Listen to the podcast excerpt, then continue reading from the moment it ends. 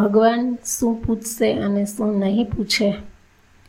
ભગવાન એ નહીં પૂછે કે આપણે કઈ બ્રાન્ડની કાર વાપરતા હતા, પરંતુ એ જરૂર પૂછશે કે કેટલા જરૂરિયાતવાળા અને અશક્ત લોકોના એમના ઘર સુધી પહોંચાડવામાં આપણે મદદ કરી હતી. ભગવાન એ નહીં પૂછે કે આપણું ઘર કેટલા સ્ક્વેર ફૂટનું ક્ષેત્રફળ ધરાવે છે, પરંતુ એ જરૂર પૂછશે કે સાચા દિલથી એ ઘરમાં આપણે કેટલા લોકોને આવકાર્યા હતા? ભગવાન એ નહીં પૂછે કે આપણી પાસે કેટલા અને કેવા નવા કપડાં છે, પણ એ જરૂર પૂછશે કે કેટલા લોકોના ઉઘાડા શરીર આપણે ઢાંકી શક્યા.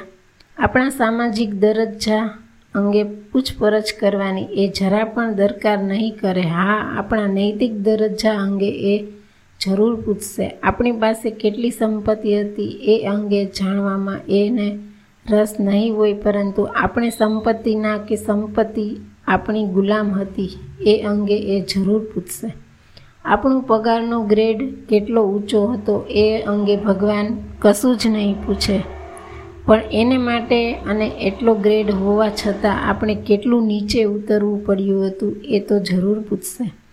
આપણું નોકરીમાં, સમાજમાં, સત્તામાં કે અન્ય સંગઠનો, સંગઠનોમાં કેટલી બઢતી મળી એની સાથે એને કંઈ જ લેવા દેવા નથી, પરંતુ બીજા લોકોને આગળ આવવા દેવામાં આપણે કેટલી મદદ કરી છે.